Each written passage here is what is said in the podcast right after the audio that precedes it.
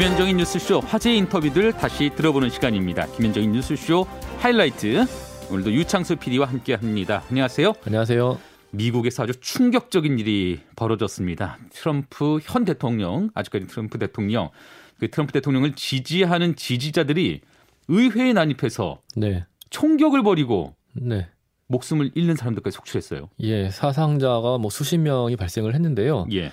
미국이 뭐 선거가 굉장히 복잡하긴 하지만 마지막 관문이 그 상원 하원 의원들이 모여서 선거 결과를 승인하는 절차가 마지막 관문이거든요. 그게 이제 미국 시간으로 6일에 이게 예정이 돼 있었는데 트럼프는 끝까지 승복을 하지 않고 있었고 그래서 펜스 부통령 그 상원의 의장을 맡고 있는 펜스 부통령에게 승인 반대를 요구하고 있었습니다. 근데 그 펜스 부통령은 거절을 한 상태였죠. 그러자 트럼프가 어 이제 공화당 의원들에게 그 반대 의견을 표력해 달라. 압력을 넣어 달라. 네, 토론을 벌여 달라 계속 얘기를 하고 있었고요. 예. 그러면서 그 의원들에게 좀 압력을 넣을 생각으로 그 지지자들에게 계속해서 부정선거를 주장하면서 지지자들을 충동을 한 측면이 있죠. 네, 네. 지지자들이 그래 실제로 워싱턴에 모여서 시위를 벌였고요. 거기에 대해서 트럼프 대통령이 어, 의회로 행진하라 이런 말까지 했습니다. 사실상 노골적으로 부추겼던 거잖아요. 그렇죠. 예. 예. 그러면서 이제 지지자들이 의회를 침탈해서 네 의사당 앞까지 갔다가 결국은 담을 넘어서 의사당 안으로 들어간 거죠. 네, 그 장면들이 사실 또 고스란히 TV 화면에 생중계가 됐어요. 예. 아, 저는 그 사진들을 보면서 또뭐 영상들을 보면서 어, 극렬 지지자가 의장석에 앉아서 우리가 이겼다 이렇게 외치는 장면들도 있었고요. 네. 야, 이게 무슨 영화의 한 장면도 아니고 말이죠. 예, 뭐 미국의 민주주의가 200년 훨씬 넘는 그 이어져 내려온 전통을 가지고 자랑을 해왔는데 그 미국 민주주의가 짓밟혔다, 치욕의 날이다 이렇게 평가를 많이 받고 있습니다. 네, 이 상황을 그 미국 현지에 있는 그 정치학교 교수로부터 인터뷰를 한번 들어봤었는데 네. 일단 그 인터뷰 한번 들어보고 다시 말씀 나눠보죠. 예, 미국 위스콘신 주립대 정치학과 박홍민 교수와의 인터뷰 내용입니다. 일단 어제 벌어진 상황부터 좀 정리를 해보겠습니다. 그러니까 트럼프 지지자 수백 명이 어떻게 갑자기 의회 벽을 타고 넘게 된 겁니까? 예, 뭐, 그 진행자께서 말씀하셨다시피 어제는 상하원, 양원 합동 회의를 통해서 대선 결과를 상징적으로 확정, 하는 날이었는데요. 네. 오전부터 이제 백악관 앞에서 대선이 부정이라고 주장하는 트럼프 지지자들 시위가 있었죠. 음. 그때 이제 트럼프가 시위대 앞에서 연설을 했는데요. 네. 그때 이제 연설을 하면서 의사당으로 다 같이 행진해서 선거 결과를 뒤집으려고 하는 상하원 의원들을 격리하자라고 제안을 했어요. 그래서 아. 이제 그렇게 얘기를 하고 또 우리는 약하게 하면 안 되고 우리의 힘을 보여주자라고 얘기를 했어요. 그리고 나서 실제로 이제 시위대가 의사당으로 행진을 했죠. 아. 그래서 오후 1시경에 이제 일군의 무리가 의사당 서쪽 에 있는 경찰 바리케이트를 넘어섰고 네. 오후 2시경에 이제 의사당 동쪽편 유리창을 깨고 의사당 안으로 진입하게 됐죠. 아니 저는 그 연설에서 뭔가 이렇게 부추김은 있었어도 직접적으로 행진하라 이런 말은 없었는 줄 알았는데 행진하라란 말까지 있었던 거예요? 예. 야. 그 우리 다 같이 우리 행진 지금 할 겁니다. 이렇게 음. 얘기를 했어요. 우리 지금 행진할 겁니다. You have to be strong 네네. 뭐 이런 말도 했더라고요. 여러분 강해져야 됩니다. 뭐 이런 이야기까지. 예, 우리의 힘을 보여줍시다. 뭐 이렇게 하고요. 아. We will march라고 얘기해서 우리 지금 행진합니다. 이렇게 얘기하고요. 음. 그렇게 했죠. 야, 그래요. 참, 참 믿을, 저는 진행을 하면서도 믿을 수가 없는데, 그렇게 해서 사람들이 지금 저희가 사진을 보여드리고 있습니다만 의사당 벽을 마치 스파이더맨처럼 타고 오릅니다. 저건 또 어떻게 가능한지 모르겠는데 그렇다고 해서 또 어떻게 의사당이 뚫립니까? 거기 경비하는 사람들 많잖아요. 어떻게 뚫렸어요? 그 의회를 사실 이제 수비하고 있는 경찰이 우리가 흔히 한국 사람들이 생각하는 그런 경찰이 아니에요. 어. 왜냐하면 이제 미국 헌법은 경찰을 유지할 수 있는 권한을 연방 정부가 아닌 주 정부에다 줬거든요. 예. 근데 이제 워싱턴 D.C.는 어느 주에도 속하지 않은 도시이기 때문에 음. 주 정부가 아니란 말이에요. 거기다가 또 연방 정부 건물은 주 정부 건물이 아니기 때문에 자체 경찰을 유지해가지고 질서가 유지돼 왔어요. 그래서 의회 의사당은 의회 경찰이라고 Capitol Police라고 한 사람들이 이제 방비를 하고 있는데 아하. 그 의회 경찰 숫자가 턱없이 부족했죠, 사실. 아. 이제 그게 제일 컸던 이유고요. 두 번째는 이제 공화당하고 이제 예. 트럼프는 지금까지 선거를 통해 오면서 항상 법과 질서 이런 걸 강조했거든요. 예, 예. 그래서 시위대들이 의사당 침입까지 시도할 거라고 이렇게 예상을 못했던 것 같아요 경찰들이요. 저걸 누가 예상합니까? 저걸 저런 상황을. 예, 그러니까 이제 그게 주정부 방위군 이제 부르고 워싱턴 D.C. 이제 경찰 부르고 하는데 시간이 좀 걸려서 그래서 이제 사태가 좀 커졌다 이렇게 저는 보고 있습니다. 이날이 그러니까 의회 회의가 있는 날이었기 때문에 당연히 카메라 기자들이 있었을 거고 그래서 생중계가 됐습니다. 지금 미국인들의 반응 분위기 어떤가요? 저도 사실 요 회의를 보려고 네. 텔레비전을 보고 있었거든요. 그래서 네. 그 당시에 이제 아, 애리조나 주의 선거 결과가 부정이다라고 하는 이의 제기가 있었고 그것에 대한 토론을 하고 있던 상황이었는데 갑자기 바깥에서 목소리가 큰 목소리가 들리더니 갑자기 그 직원들이 의원들을 안내해 가지고 음. 이렇게 나가더라고요. 거기에 이제 상원을 보여주고 있었는데요. 예, 예. 그러니까 갑작스럽게 생중계가 된 상황인 거죠. 그렇죠. 그래서 본의 아니게 실제로 뭐 체류탄 쏘고 사람들 들어가고 음. 하는 장면들이 생중계가 돼 버렸어요. 그래서 예. 사람들은 굉장히 놀랐죠. 그렇죠. 저도 놀랐고요. 뭐, 이, 뭐, 보통 평범한 사람들은 뭐, 이런 일이 어떻게 일어날 수 있냐라고. 어. 그런 생각을 했죠. 예. 치욕의 날, 민주주의 사망일, 이건 이런 있을 수 없는 일이다. 뭐 다 이런 분위기인 거죠. 네네. 근데 이제 문제는요. 예. 예, 어, 저께 오늘 이제 급히 육업을 해서 긴급 여론조사를 실시했는데요. 네네. 이 공화당 지지자의 45%가요. 굉장히 크죠. 45%가 여전히 어저께 사건을 부정적으로 보지 않고 있어요. 전체 국민의 한 60에서 70% 정도는 어저께 일을 굉장히 부정적으로 보고 있지만 예. 공화당 지지자들 중에서 한 40% 정도는 그러니까 40%에 40%니까 전체 국민 한 20% 정도는 예. 이게 뭐 충분히 있을 만한 일이다. 와. 선거 부정이 실제로 일어났으니까 이런 일이 일어난 거다 이렇게 생각하고 있는 거예요. 그러니까 그 사람들이 보기에는 이거는 뭐 쿠데타 폭도들의 난동이 아니라 뭐 민주주의를 지키는 일이다. 오히려 이렇게 생각을 하고 있는 거군요. 그렇죠. 나라를 구한다고. 나라를 나라를 구한다. 그런 일이다. 용감한 일이다라고 예. 생각을 하니까 이게 어떤 민주주의의 뭐 치욕 이런 걸로 보이지가 않는 거예요. 이해가 됐어요. 무슨 말인지가. 자, 그런데 예, 예. 주변에서는 트럼프 주변에서는 공화당의 그, 그 중진들조차도 등을 돌렸다면서요. 예, 뭐 우선 어저께 그 사건 있자마자부터 보면요. 네.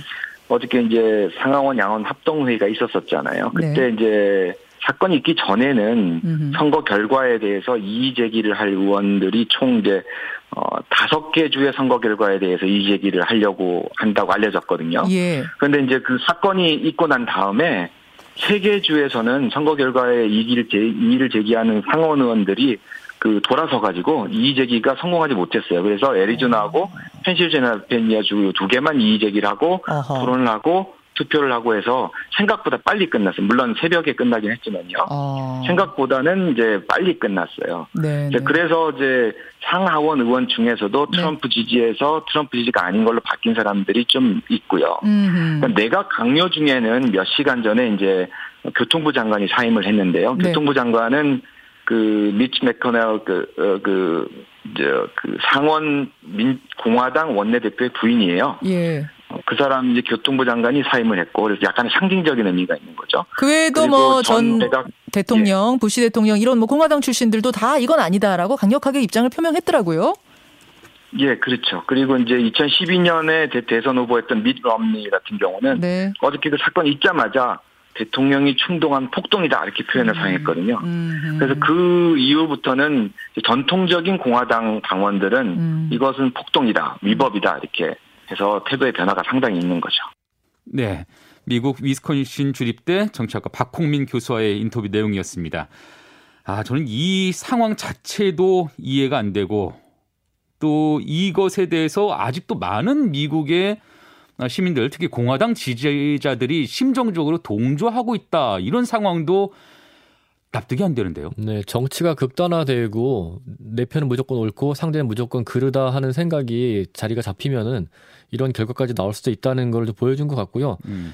그래서 뭐 신문 사설들을 보면은 우리나라도 지금 점점 정치 양극화 현상이 벌어지고 있는데 네, 그 네. 진영 논리 갇혀가지고 이렇게 자기 주장만 하고 있을 때 어떤 결과가 벌어질지 좀 우리도 조심하고 유의할 필요가 있겠다 하는 지적들이 좀 그냥 지나갈 말은 아닌 것 같습니다. 예, 정말 반면 교사를 해야 될 상황이 아닌가 싶은데 아, 미국 행정부, 미국 정부가 이제 새로 바뀌는 그런 시즌인데 미국의 민주주의가 다시 재건이 될 수 있을지 지켜보도록 하겠습니다. 네. 이제 우리 정치권 얘기도 한번 짚어보죠. 지금 우리 정치권에서는 이명박 박근혜 두 전직 대통령의 사면을 두고 지금 논란이 아직까지 가라앉지 않고 있어요. 예, 이낙연 대표가 문재인 대통령을 만나고 난 후에 내놓은 발언 때문인데요. 적절한 시기에 사면을 건의하겠다 이런 얘기였는데 정치권이 발칵 뒤집혔죠. 특히 민주당 안에서 거세게 반발이 일었기 때문에 어, 이낙연 대표도 좀 당황했을 것 같고요. 또 국민의힘은 뭐 일단 환영하면서도 의도가 뭐냐 지금 선거 앞두고 국면 전환용으로 내세운 거 아니냐 하는 의심을 하고 있고요. 이낙연 대표로서는 뭐 중도 확장을 노렸던 것일 텐데 이렇게 된 상황이 좀 굉장히 부담스러울 것 같습니다. 어쨌든 새해 정가의 가장 큰 이슈가 되고 있는 상황이죠. 예. 뭐 정치권의 논쟁은 뜨거운데 뭐 당사자는 물론이고 그 이명박 박근혜 그두 전직 대통령의 측근들은 당연히 사면해야지라는 네. 주장을 강하게 내놓고 있는 상황이잖아요. 예, 지금 분위기는 사면을 하되 사면이 반성을 전제로 하는 것이냐 그냥 사면이냐 하는 쪽으로 일단 한 갈래가 가고 있는 것 같은데요. 이재호 전 의원 같은 경우는 MB 최측근으로 불리고 있고 지금도 계속해서 사면이라든지 전에는 병모석이라든지 이런 것들 계속 주장해온 사람이거든요. 네. 당연히 사면을 환영하면서도 어, MB가 사과를 해야 된다는 것을 전제로 하는 건 말이 안 된다. 이건 뭐 시중 자범에게다 하는 얘기지. 이런 걸 요구하는 거는 적절하지 않다. 이건 사면권의 정치적 결단으로 하는 거다. 어떤 조건을 달려서는 안 된다. 뭐 그런 주장을 하고 있습니다. 조건 없는 사면을 주장하는 이재호 네. 전 의원 그 인터뷰 내용 같이 들어보시죠. 아, 이재호 고모님 안녕하세요. 예, 안녕하십니까. 예, 이낙연 대표의 예. 사면 건의 발언 어떻게 들으셨습니까? 예. 그 원래 그 저 청와대하고 여당 대표하고가 역할이 좀 다른데 예. 청와대는 아무래도 좀 권위적이고 좀 소통이 잘 안 되고 그러면 여당 대표가 이게 막힌 거는 뚫고 맺힌 거는 풀고 어허. 또 굽은 거는 바르게 하고 이렇게 하는 게 여당 대표거든요. 예. 그러니까 지금 전국이 그렇게 순조롭지 않지 않습니까? 음. 이럴 때는 여당 대표가 그 지혜와 용기를 갖고 얽힌 문제를 풀어가야 되는데 그 중에 하나가 전직 두 대통령을 감옥에 넣어놓고 국민 소통이다, 뭐 국민 통합이다 이렇게 말하는 게 안 맞잖아요. 어. 그러니까 이낙연 대표가 상당히 고심을 해서 그 사면을 건의하겠다 이렇게 이야기한 건데 그 자체는 뭐 아주 잘한 것 아니겠습니까? 이 사면을 어, 논의하겠다는 발언이 나 제안하겠다는 발언이 네. 나오고 네. 나서 민주당 지도부가 발칵 뒤집혔습니다. 어제 모여서 논의를 예. 했는데 예. 국민이 공감하고 당사자의 예. 반성이 전제돼야 된다. 이렇게 예. 어제 중간 결론이 났습니다. 이건 어떻게 생각하세요? 그건 뭐 여당 지도부가 이제 좀 시간 벌기용으로 하는 것은 어, 그렇게 할 수도 있는데, 나 국민의 공감이나 당사자의 반사에 당해 다 뜬구름 잡는 이야기잖아요. 왜 뜬구름 잡는 얘기라고 생각하실까요? 국민의 도의라는 거는 찬성하는 사람도 있고 반대하는 사람도 있을 것이고, 어. 그렇지 않습니까? 국민의 도의라는 게 모든 국민이 전원 다 찬성하거나 전원 다 반대하거나 그러지는 않지 않습니까? 예, 예. 그러니 이제 판단이 문제지 않습니까? 찬성이든 반대든 음. 당사자가, 사명권 당사자가, 음. 그리고 반성이 중요하다 하는데, 네. 이 두 대통령이잖아요, 전지. 예. 그런데 대통령 입장에서는 아니 반설을 하려면 잡아간 사람이 반성해야지. 잡혀간 사람이 무슨 반설을 하냐. 아니 내줄 사람이 그동안에 오래 고생했으니까 미안하다고 내주면 몰라도 어. 아니 그 안에 있는 사람도 그너 잘못했다 해라 그럼 내주겠다. 이게 말이 되는 소리입니까? 그러니까 뜬구름 잡는 이야기다 이 말이죠. 아니 근데 자신의 죄에 대해서 반성과 사과를 해야 해야 국민적인 예. 공감대도 형성이 되고 그 공감대가 형성이 돼야 대통령도 사면권을 쓸수 그러니까, 있지 않을까요? 그거는 시정 잡범들이 하는 이야기고 오. 방금 이야기했잖아요. 국민의 공감이라는 게 찬성도 있고 반대도 있지 않습니까? 예. 찬성을 택하느냐 반대를 택하느냐 하는 거는 사면권자의 정치적 결단인 거고 반성 여부라 하는 거는 그 무슨 뭐 어? 당사자들 입장에서 이거는 사면을 해주는 사람에는 그렇게 말할 수 있지만은 사면을 받는 당사자 입장도 생각해야 되잖아요. 당사자들은 지금 그동안에 3, 2년, 3년 걸쳐서 감옥 산 것만 해도 억울한데, 억울한 정치 보복으로 잡혀갔는데, 지금 뭐 내줄라면 곱게 어. 내주는 거지. 이 무슨 소리냐. 어허. 이렇게 하는 거는 당, 사면을 그 받을 당사자들 입장 아닙니까? 그러니까 사면은 사면을 해주는 사람의 이의지와 사면을 받는 사람들의 생각이 그게 어느 정도 어, 공감대를 이루어야지 예. 사면하는 사람이 내가 칼줄을 잡았다고 너 반성해라 어. 사과해라 이렇게 이야기하는 거는 역대 어떤 정권도 그런 정권 없었죠. 예를 들어서 예. 정관 시절에 김대중 대통령 사면할 때도 그런 일은 없었고 음. 김영삼 시절에 김영삼 대통령 시절이나 김대중 대통령 시절에도 네. 사면을 정치범들을 사면하는데 뭐 너 반성하면 사면한다 예. 이런 건 없었고 그렇군요. 그, 그, 군사 정권 때는 그런 게 있어서 우리가 이제 군사 정권 때 예. 민주화 운동하러 감옥을 오래 살았잖아요. 예, 예. 그러면 이제 이번에 8.15에 석방을 하니까 반성문 좀 써라 이제 우리끼리 이야기를 와요. 그럼 우리가 무슨 잡은 넌 당신들이 반성해야지 우리가 뭐 반성하냐 하고 이제 버티먹고 이제 그냥 나오고 그랬는데 어. 그런 게는 전직 대통령인데는 해당되지 않습니다. 네, 이명박 전 대통령의 측근 이재호 전 의원과의 인터뷰 내용이었습니다.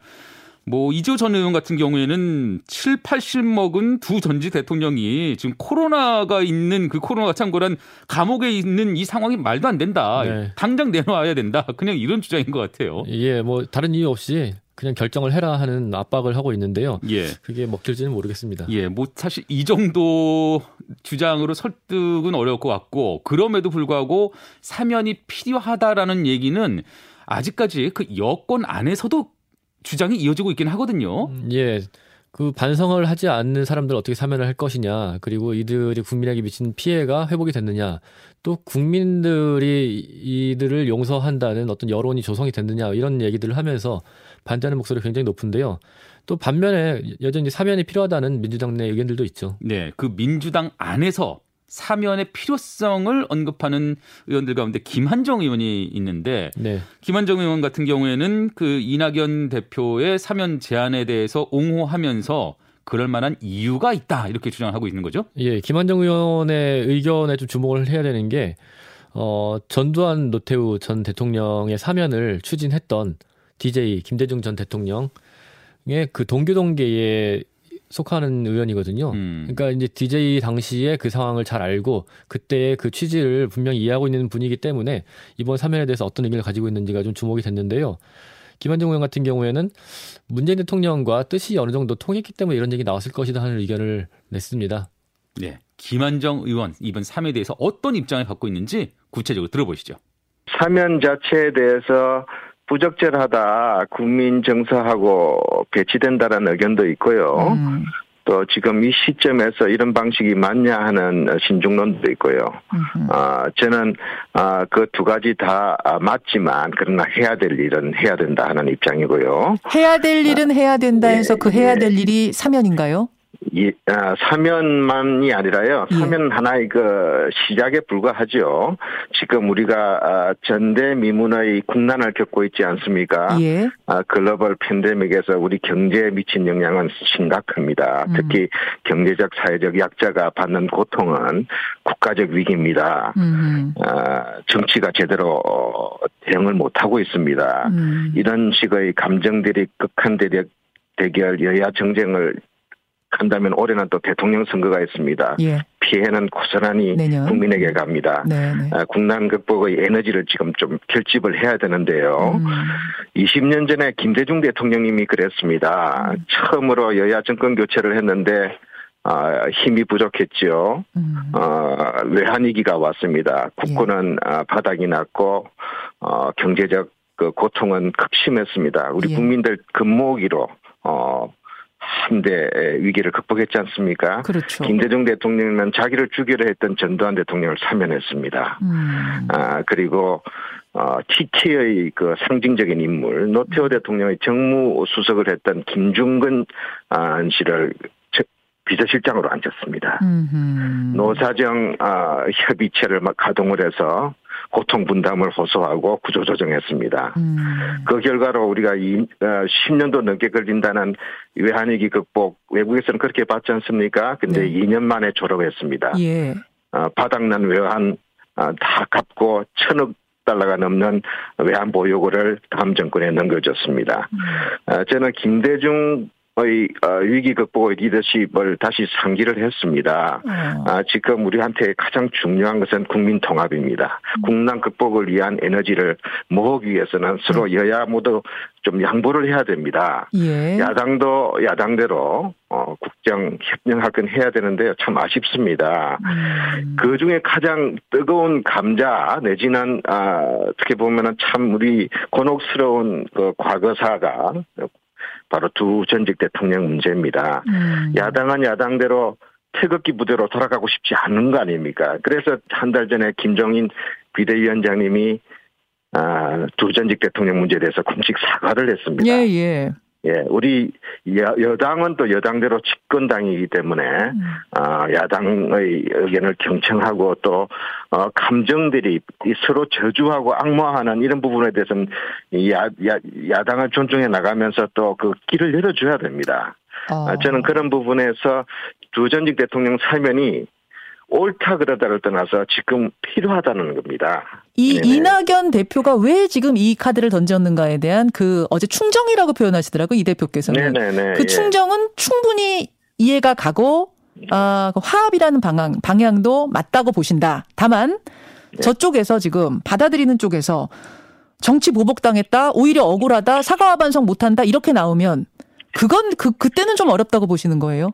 저는 야당에서 좀 자성이 일 거라고 생각합니다. 아, 어제 그 그런 반응을 보신 분들은 국민 통합에도 도움이 안 되고요. 야당한테 도움도 안 되고요. 음. 전직 대통령이 감옥에서 나오는데 도움이 안 됩니다. 음. 그 그분들은 예, 또 야당을 예, 주도하고 있는 분도 아니고요. 주호영 대표는 좀 아쉽습니다. 주호영 대표도 장난, 치지 말라 그러셨거든요. 장난 네. 좀 말 좀 가려졌으면 좋겠어요. 야당의 대표라는 분이 그렇게 표현하면 되겠습니까? 음. 에, 그래서 아, 저는 이제 조금 차분하게 예. 에, 사면 문제뿐만 아니라 예.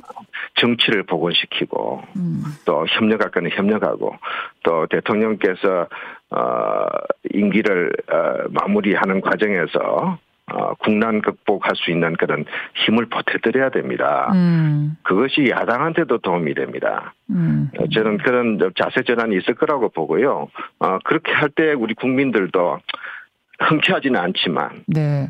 어, 이런 정치를 다시 보고시켜서 대통령께서 국난 극복을 할 수 있는 그런 여건을 만들었는데 도움이 된다면 하는 그런 심정으로 전환이 될 수 있을 거 아닙니까? 근데 그게 어려워지면은 대통령 음. 하고 싶어도 못 합니다. 하고 싶어도 못 하죠. 예, 하고 예, 싶어도 예. 못. 비난 받을 걸 두려워하면은 지도자 못 됩니다. 예. 음. 해야 될 일 해야 되고요. 아, 또 그런 아, 남들이 하, 했으면 하지만 하기 어려운 일들도 해 나가는 것이 또 리더십이고요.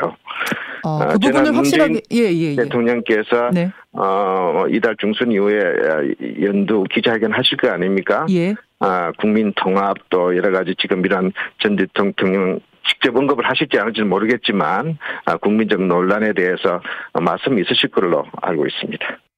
네, 더불어민주당 김한정 의원과의 인터뷰 내용이었습니다. 이 사면이라는 게 죄를 사하는 그런 사면이 아니다. 네. 다만 국민 단합을 위해서는 사면이 필요하다. 이런 입장이에요. 예. 그리고 문재인 대통령이 기자회견에서 연두 기자회견에서 사면에 대한 언급을 할 것이다라고 예측을 했는데요. 네. 근데 지금 최근에 그 청와대에서 사면론에 대해서 우리 얘기하지 않고 있다는 취지로 말을 했거든요. 선을 좀 긋고 있죠. 예, 그렇기 때문에 김한정 의원의 예측이 맞을지 좀 지켜봐야 될 것 같습니다. 알겠습니다. 자, 다른 얘기도 짚어보죠. 지금 3차 재난 지원금이 이제 다음 주부터 지급이 돼요. 근데 재난지원금 말고 선별적인 재난지원금 말고 전 국민에게 보편적인 지원금이 다시 또 지, 그 지급돼야 된다 이런 주장이 나오고 있거든요. 네, 그렇게 되면 이제 4차 재난지원금이 되는 건데요. 네. 정세균 총리가 가장 먼저 얘기를 했습니다. 음. 어, 재난지원금을 3차 재난지원금을 필요한 부분들에게 주는 것도 좋지만 경제 진작 효과를 위해서 전 국민에게 주는 것도 고려할 필요가 있다는 얘기를 했고요. 여기에 대해서 민주당 내에서 뭐 양양자 최고위원이 전국민 재난 위로금 얘기를 했고 또 대변인도 전 국민에게 주는 게 논의될 필요가 있다는 얘기를 했고요. 또 대선 주자급의 인물들 이낙연 대표나 이재명 경기지사도 충분하지 않다 지금 상황에서는 좀 논의할 필요가 있다. 그리고 4차 재난지원금은 전 국민에게 주는 걸 고려하자 이런 얘기들을 계속해서 내놓고 있습니다. 예. 재난지원금은 그동안 좀 몇 번 지급이 되었는데 전 국민에 대한 보편적 지급은 만약에 지금 새로 지급된다면 두 번째가 되는 것이죠. 네, 1차에 이어서 두 번째가 되는 거죠. 네. 아, 민주당 양향자 의원 뭐 이번 재난지원 전 국민 보편 재난지원금을 둘러싸고는 논란이 좀 있을 수가 있는데 왜 이 재난지원금 전 국민에 대한 재난지원금이 왜 필요한지 더불어민주당 양향자 의원의 생각으로 한번 들어보도록 하겠습니다.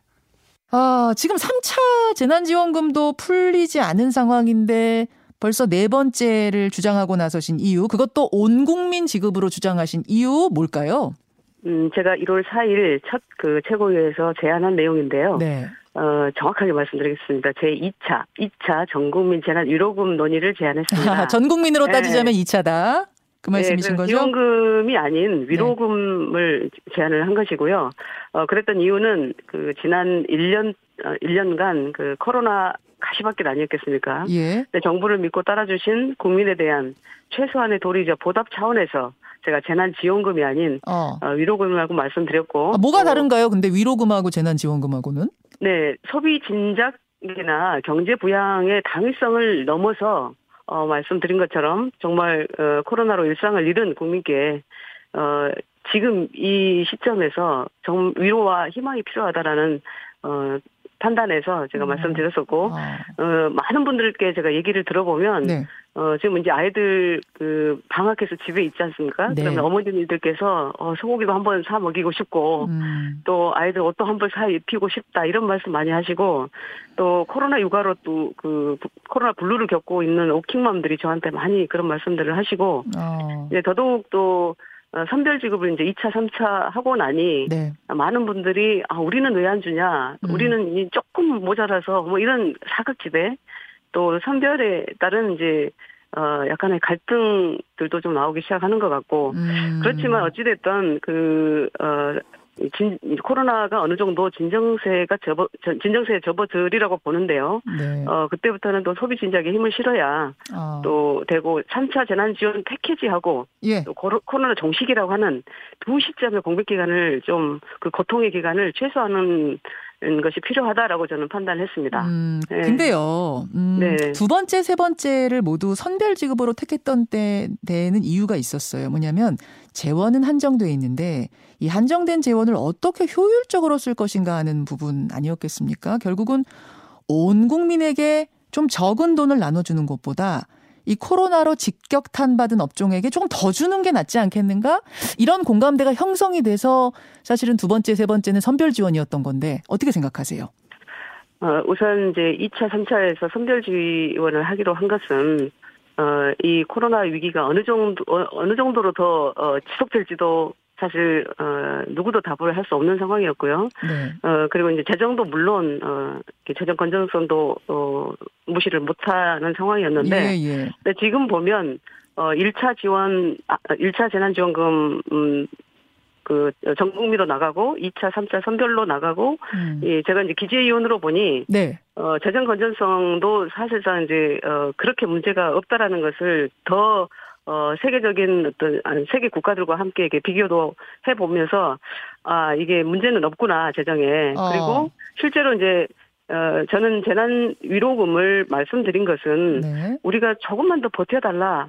국민들께 그런 구호가 아닌 어, 정말 실질적으로 도움을 드려야 되는 절실한 시기다 음. 이렇게 말씀을 어, 드렸었고요.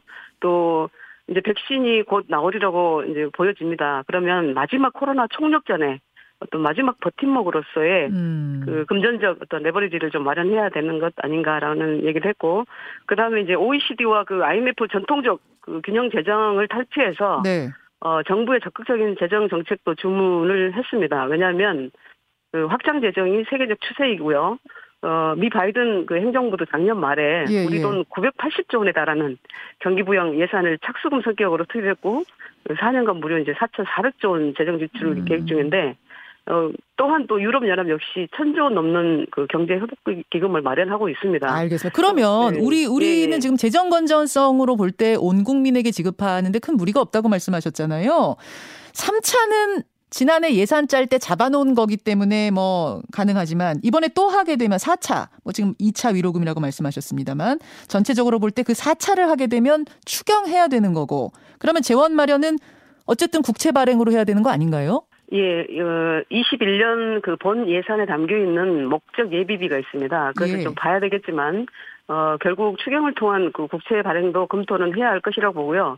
어, 1차 재난지원금 당시에 14조 300억 정도 추경 편성을 했었는데, 예. 어, 이에 준거해서 이제 규모를 설정해야 할 것이라고 보고 있습니다.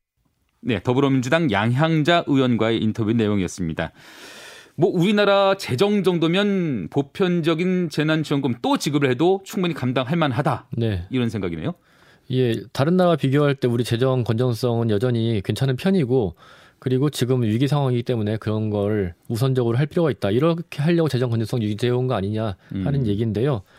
근데 어쨌든 재난지원금을 지급하게 되면은 재정 적자는 또 더 커지게 되는 거고 그러면은 이 재정 적자를 언제 어떻게 메꿀 것이냐 하는 논의도 필요한데 그런 것 없이 계속해서 주는 쪽으로만 얘기가 나오는 거에 대해서 이게 선거를 앞두고 이런 얘기를 또 꺼내는 거 아니냐. 네네. 네. 결국은 이 사람들에게 인심을 얻기 위한 포퓰리즘 아니냐 하는 지적들도 계속 나오고 있어서요.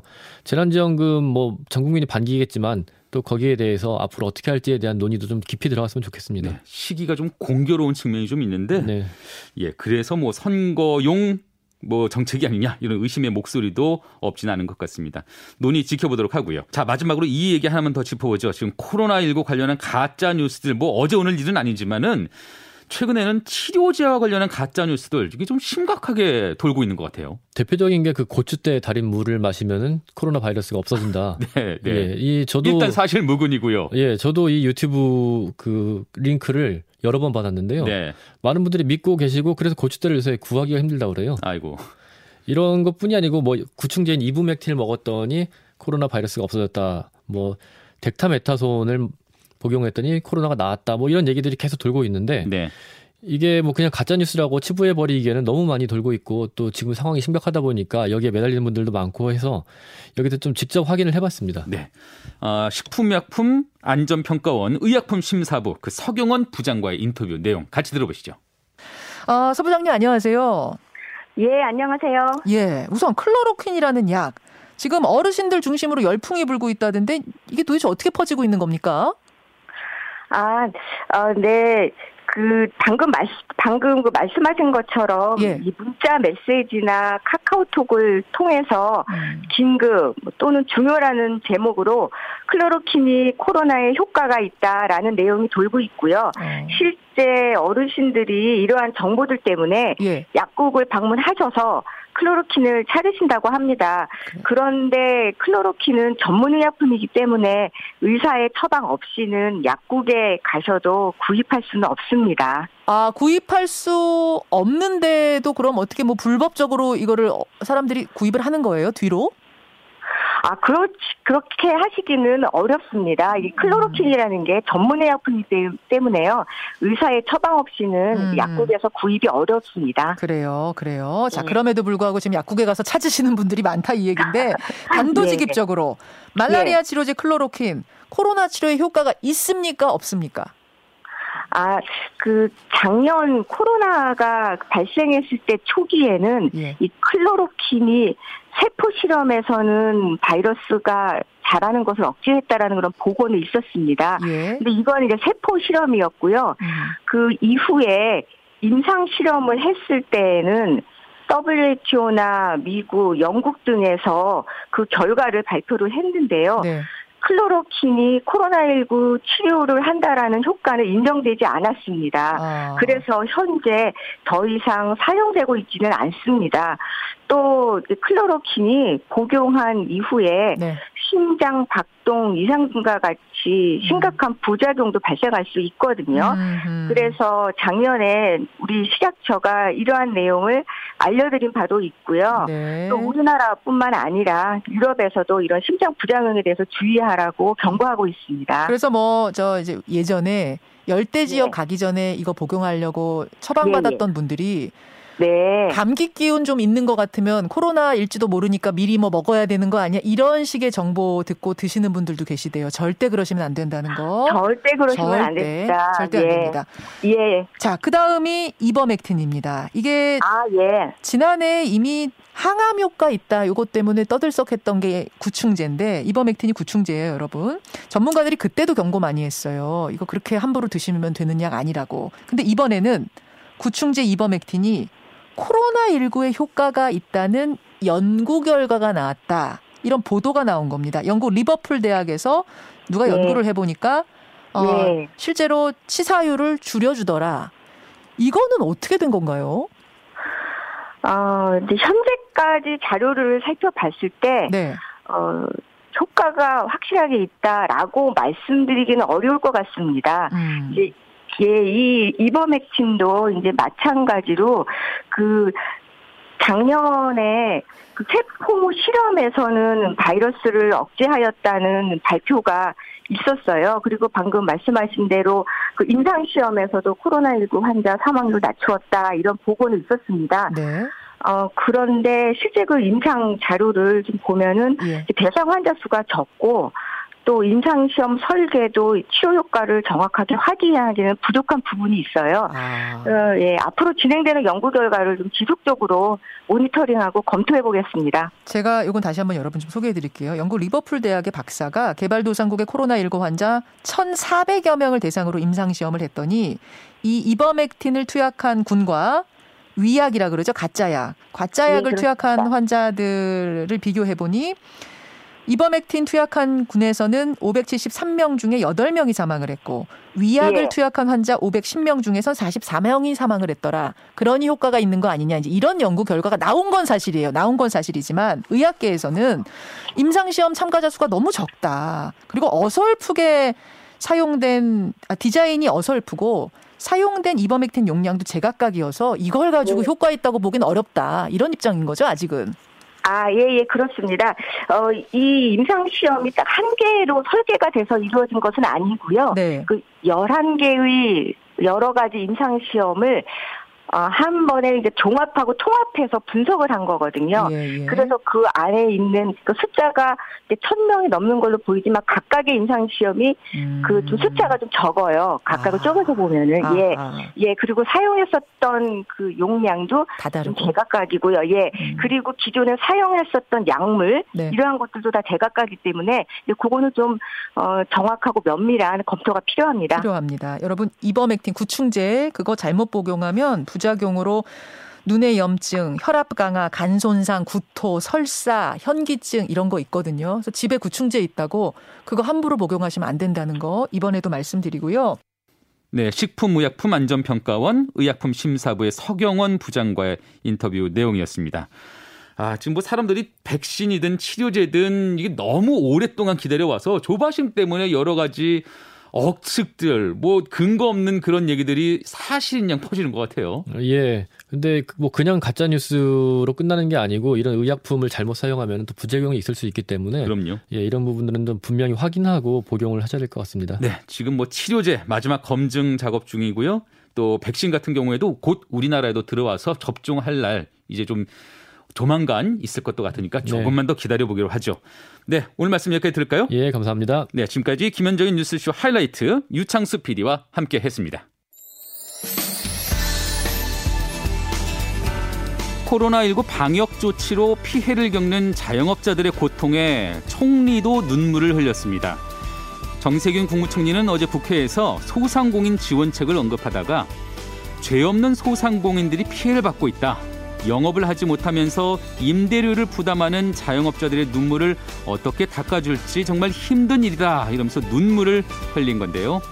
방역 당국과 의료진의 노력도 노력이지만 대부분의 소상공인 역시 자기 희생으로 코로나19 확산을 몸으로 막은 우리 사회 방역 최일선의 그 투사들이 아니었나 싶습니다. 오늘도 힘겨운 하루를 버텨낼 많은 소상공인 여러분께 깊은 감사 인사 또 격려의 말씀을 드리면서 저는 다음 주에 다시 찾아뵙도록 하겠습니다. 감사합니다.